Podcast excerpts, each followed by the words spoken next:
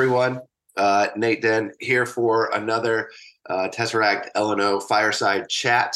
The last few episodes, we've really tried to highlight different innovations throughout the field and how projects have come to be, and really just highlight an idea to a full project mode and getting those items started and the hurdles and the successes along the way.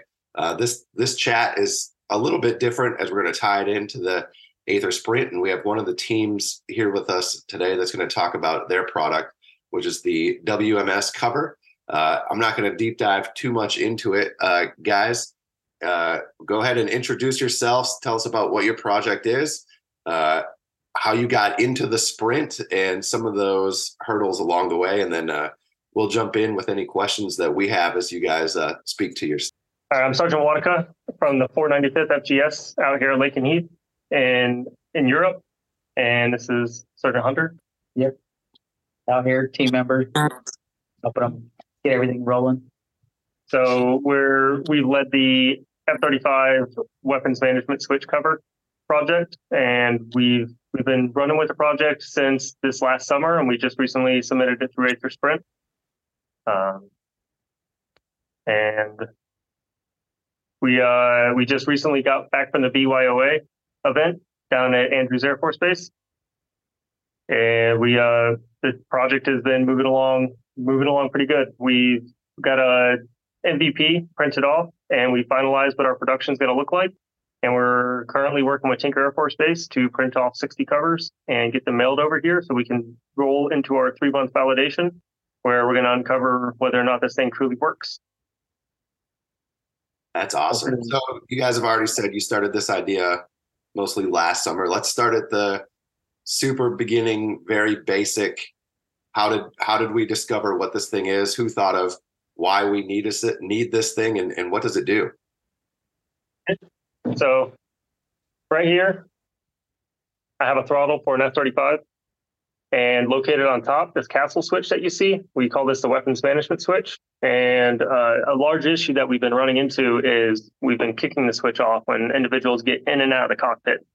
And kicking the switch off, it's slight, there's a couple of contributing factors to it, but the bottom line comes to it's getting physically damaged. And we started looking at potentially getting new switches and 3D printing switches off. And then we really drilled down to the root cause of what the problem was. And the problem is that the switch is getting hit in the first place. So we tried developing a solution that addresses that core issue and prevent the physical damage in the first place, which the repair for us, it takes at a minimum, it takes us 5 hours to fix this switch when we kick it, because we have to wait for glue to cure. And at the far end of it, it's 18 hours to repair the switch, because we might be looking inside of a cockpit, pulling the seat out and doing all the follow-ons that are included with that to find the FO, because we're not going to fly the aircraft until we find the switch. So it hits our FHP pretty effectively. It's when we kick a switch off, that aircraft is done flying for the day. That could have been a fully mission-capable aircraft that was ready to go, loaded up with bombs, ready to go drop them, ready to go execute a mission. And the pilot gets into the seat, kicks the switch off on the way in, and then it's no longer good. Now we step into a spare, if we have one, and degrading that aircraft out of the mission. So what we did was we went through and started developing a cover for it, because we've had covers in the past, but they failed. And we started looking at the core issues of why those previous attempts to fix the issue failed, were these giant covers that had 21 pieces of hardware that would fall off inside of the cockpit, create a flawed issue, and they weren't durable, and then they couldn't be stored in the cockpit. So we tried to make something that addressed all those issues. So we made this single piece flexible cover that's durable. You can crank this thing, you can give it to a crew chief and it'll live. And it's small enough that it can be stored within the cockpit. And then it snaps onto the top of the throttle, similar to how a cell phone case snaps onto a phone. And with that, we're able to store it in the map case up there. So the pilot can get into the seat and get everything ready, get situated. And then when he's ready to start the aircraft up, he can pop this off, throw it into the map case where it's not going to get damaged. It's just going to stay inside of there. And then when he's done with his missions, before getting out of the aircraft, he reaches into the map case, grabs it, and pops it back on. And now we're back protected. And this thing can take a hit. It's going to survive. It's 3D printed out of TPU. And so it's got a lot of elasticity to it and the durability that comes with that. And it absorbs some of the shock and it kind of dissipates it over to the body of the throttle versus letting the switches take the brunt of the damage. The solution we worked through, right now we're at 11 different MVPs that we're on the 11th version of the throttle cover after we've rapidly prototyped it through all the different 3D print attempts, because it's such a complex shape, getting it just right so that it has the ability to kind of snap on there with the right amount of force both ways, putting it on and taking it off, and then finding a material that was able to work for us with the environment challenges that we face, leaving the jets out in the winter, and it's going to freeze. We had some materials that once it got below 40 degrees, they were no longer flexible. So if you let the cover on and then put the aircraft out in the snow, now all of a sudden you can't get the cover off from the throttle. So small issues like that we worked through, and then some design changes and finding the manufacturers that can actually support the resolution demands that we needed for such a complex and low tolerance cover. We tested this one down to about 30 degrees below 0 Fahrenheit, and it maintained its flexibility. It's been tested up to probably around only about 100 degrees right now. Yeah. And it'll go well into 150 and keep its shape. Yeah. Yeah. So it's a great product. In its 2-week validation, the initial validation, we did not lose any switches. And that was a pretty good thing, especially when we were seeing an average of 2 per month prior to that. So we didn't lose any. And then the following week after that, went right back into losing switches again, and it's been a trend. So we're hoping to eliminate that whole issue. Yeah, and to kind of speak to the number side of this, I didn't really touch on it very well, but so we kick off, the F-35 program has kicked off 770 of these switches since 2016. And each one of those requiring a minimum of 5 hours of repair.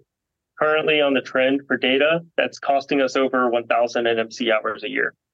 And that's erring on the side of cautiousness with it. And not only is that 1,000 NMC hours a year, that's 1,000 NMC hours a year that's concentrated in our flying window, because that's when we're actually kicking the switches off, is when individuals are getting in and out of the cockpit, trying to get the aircraft ready for flight, whether it's a maintainer doing a pre or post inspection during an aircraft turn, or it's a pilot getting into the seat to ready the aircraft to execute his mission. And right now at Lakenheath specifically, we've had 50 instances since we got aircraft less than 2 years ago. Well, right about 2 years ago. Yeah. That we got our aircraft, and we've had 50 switches kicked off since then. So hopefully we're a pretty good test point for this. With 3 months of testing, we'll be able to quantify whether or not this is an impactful solution. Yeah, that sounds awesome, guys. And clearly you identified something that needed to be corrected in order to save time, not only for you, but for the weapon system itself. My next question really is, so you went from, and this really happens a lot in the innovation space, you went from having this idea, you identify a need, you create something to solve the problem. What has the journey been like, at least for you, along the way to really be heard with your project? And who's been in your corner to kind of champion this idea at the higher levels to get these ideas through? Because, you know, the biggest hurdle I think that most airmen, capital A, have when they have an idea to try to correct something is not that the Air Force doesn't want it or won't need it. It's how do I get into the right offices or the right space in order to get this idea all the way through the wickets that it needs to do through testing. I think you said you already have a patent for this item. Like, yes. That's a lot of different stuff. So how's that journey been for you? Oh, man. So the first 3 months of this project, and probably the first 8 prototypes, that all happened both behind closed curtains of me going home at the end of the day and opening up CAD and designing the cover. I dumped about 200 hours into it myself before I let the thing see the light of day. But then once I did, I exposed it to our former innovation cell that we had here, Liberty Works, and because I had a close relationship with the individuals there, they saw it and saw the potential that it had. And Shafan, there, our wing process manager, he immediately threw it into the USAFE ITC, which is the Innovation Transformation Council, which is where they essentially, every base gets to pick a project that they're working on and highlight that to the USAFE deputy commander. And so the first, I was playing catch up from the very beginning of getting this thing in front of people before we even really had like proof that it works. The concept was there, and like we physically had some prototypes, but in July I had this thing sat. I had a quad chart built with the ITC with a wing process manager, and we presented it to Major General LaMontagne from USAFE, deputy commander, and that went well. Got tons of support from him. Everyone loves seeing stuff 3D printed to fix our problems that typically would be not achievable, because we'd have to build up a whole production line with molds and inject and mold it otherwise. But it started there. Shortly after, it got accepted into the AppWorks refinery, where the project really started to pick up some steam and started moving through some of the other prototypes and building out a project management path for it. And kind of seeing what the future looked like and building out, like, that's where we kind of discovered what validation looks like for us. And it's also where we started working with some of our partners like Tinker. We got the chance to go visit them because of the AppWorks refinery.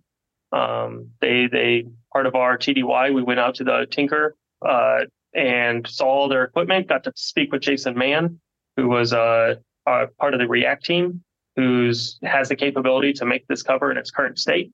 Because we were running into a lot of issues that we ran into locally printing the item off, the hardware that we have here. We have just consumer-grade recreational 3D printers. They work, and they'll get your prototypes out there, but for a commercial industrial scale application, they weren't exactly consistent, and they were eating up a lot of man-hours with failed prints and just prints that had voids in them, prints that just weren't the right shape. They had these defects that were making the quality start to suffer. But with him, we were able to partner and get something actually professionally printed. These SLS printers, this thing is exactly what it looks like. The layer size on these things is insane. It's the equivalent of resin 3D printers, which we had some issues with the materials, calling back to the materials freezing. Everything that we printed off in resin would freeze when it got to too low of a temperature. But anyways, back to the support and getting in front of headquarters people. That's the refinery really helped with that, because they also brought us to the Pentagon after kind of meeting us with our Tinker. They got us to the Pentagon, and they got us to the F-35 joint P-WIG, and we were able to talk to a lot of our partners at the JPO and throughout the fleet, and kind of get this thing socialized in front of them and say, hey, look at what we have going on here. And I picked up a couple POCs of people that are interested in tracking the project. And then at the Pentagon, we were able to get this in front of our half A4 and present to them, and got the idea socialized with them. But the thing is we haven't really been needing to ask for a lot of money, because it's such a cheap project to get through. So we're coming in there asking more for give us some, champion this thing getting into the JSF program, hook us up with the right people that we need to talk to get this thing implemented and sustained once we test it out and prove that it works. And so that's been, once we got out of the JPO, meeting, the joint P-WIG, the Chief Master Sergeant McRoberts, he met up with us. He's actually from USAFE headquarters, and we met in States. And then he invited us out to the F-35 European User Group Working Group, where in October, we went up to Leewarden in the Netherlands and we presented the same thing there. And that's where we finally kind of struck the program sustainment side of it. We met the right people in the room. It was, as soon as we started talking, we got into the F-35s. They call it the OMO, Organizational Maintenance Optimization Team.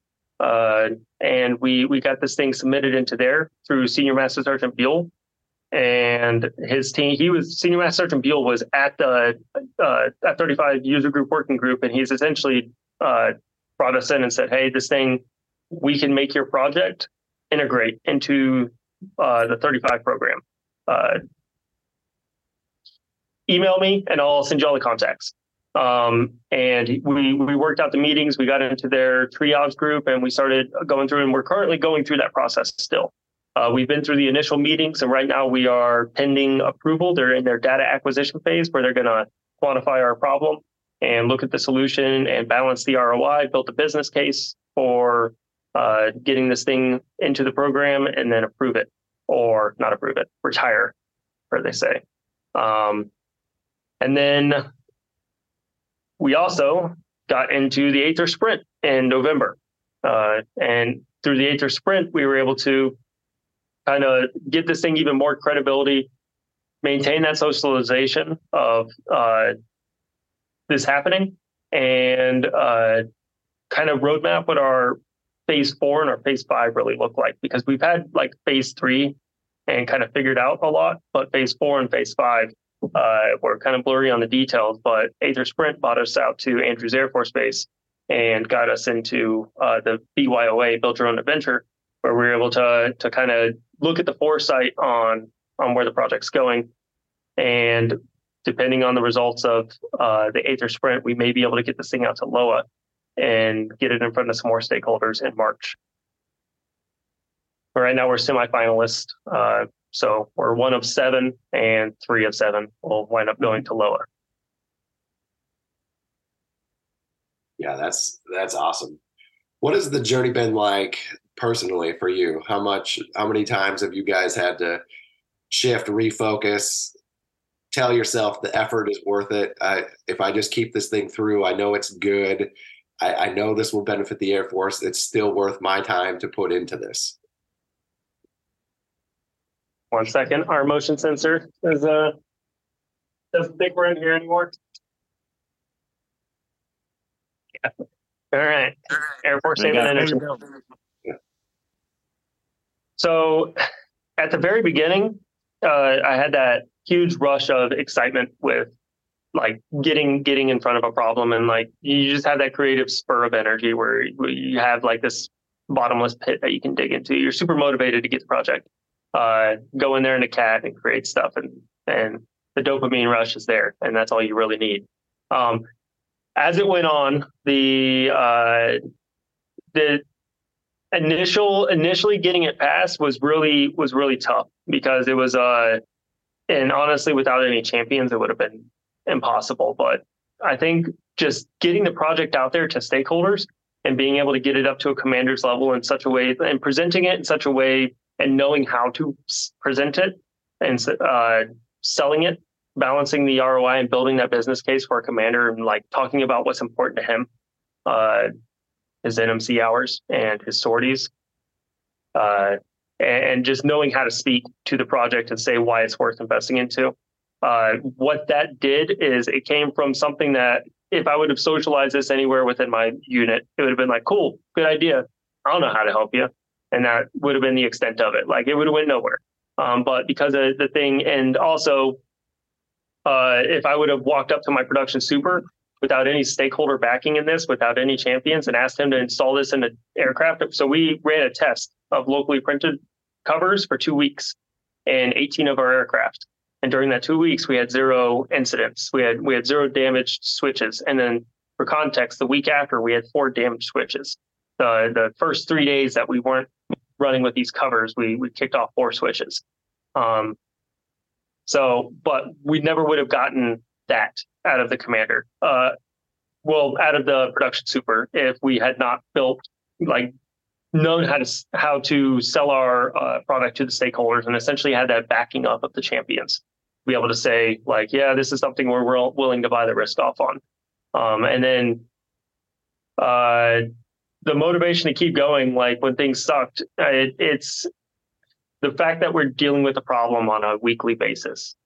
Every week we come in here, if we go a week without kicking a switch off, it's just good graces. I've got guys that I'm constantly assigning, hey, go grab the borescope. You're sticking it in the seat and you're going to be looking for the switch because we kicked another one off. Like, so that's been a lot of motivation to help keep going. And then just the different thing to do, the different aspect of the job. Like, this is unknown territory to work into. So going out to these events like the refinery and getting involved with that, and then Aether Sprint, going on TDYs to go present the project to stakeholders is definitely another motivating thing to say, okay, like you get your time allotted to actually work on something. And it's not this third project that you got to deal with when you go home. Those 200 hours that I initially spent at the very beginning,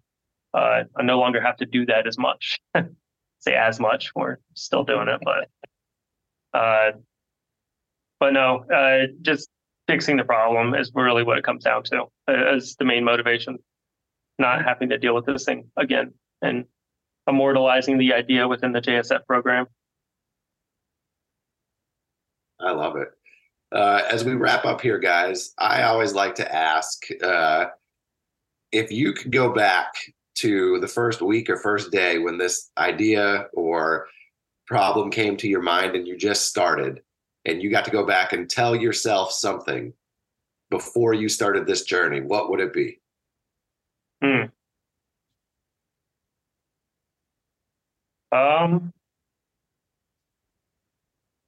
The first thing that came to mind was resin's not going to work. Spent a lot of time trying to make resin work, and this resin wasn't going to work. So sometimes it's just good. I cut my losses before we stuck too much time into it, but it got kind of where it needed to go. But there is a lot of issues that, and yeah, the material choice, knowing exactly what it needs to be printed out of, would be nice to know right from the get go. We've been, aside from that, other than giving myself all the hints for the design considerations that I need to, I figured out on the 10th prototype. That'd have been some good information to get. But I mean, really what it comes down to is just, it's going to work. If I can say anything, I guess, too, is it's going to work. Just keep going. Keep trying. I love it. Yeah. Team, I don't know if you guys wanted to jump in with questions on your side. Guys, that's an awesome product. You know, just sitting here, I know Barry and I, we used to spend a lot of time together at AMUs, different AMUs at Lakenheath.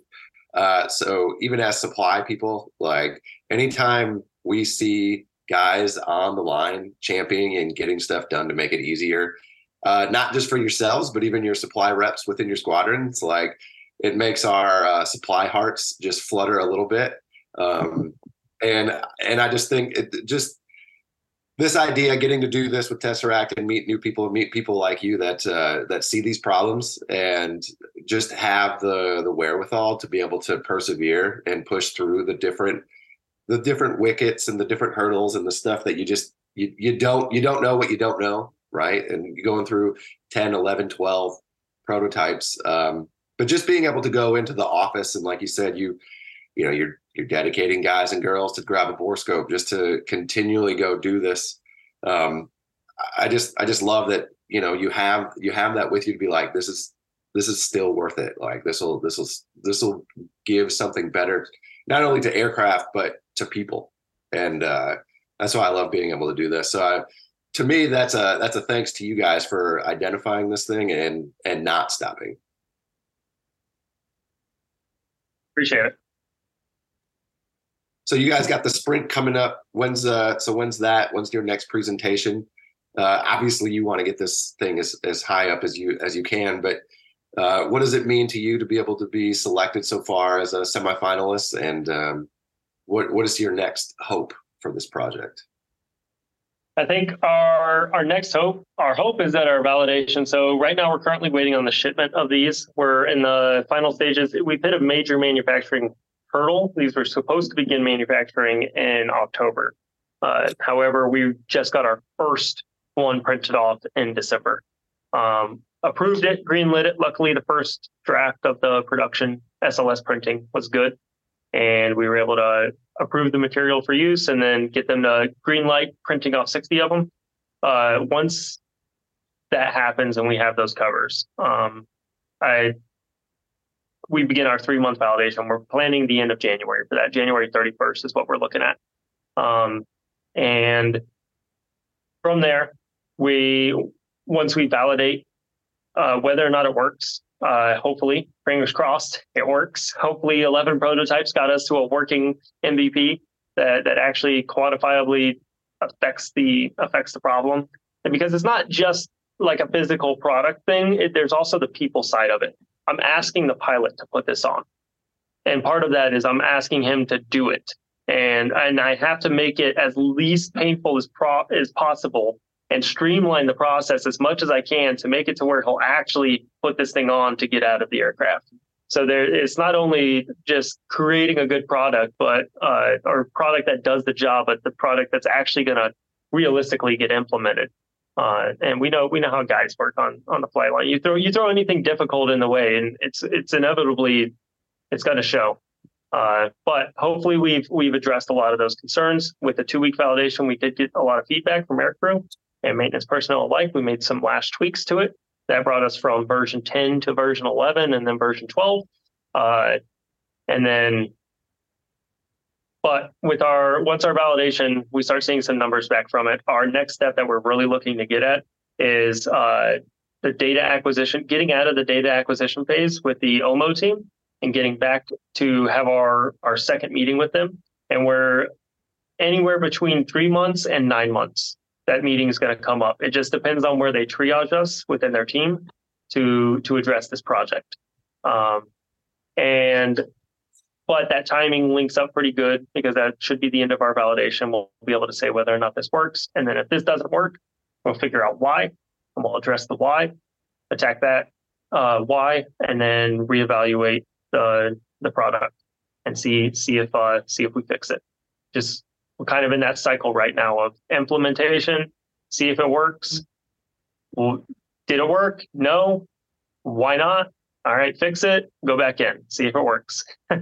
So, hopefully we get a pretty good pass through on this first one. Though I think we have pretty good reason to suspect that it's gonna do the job.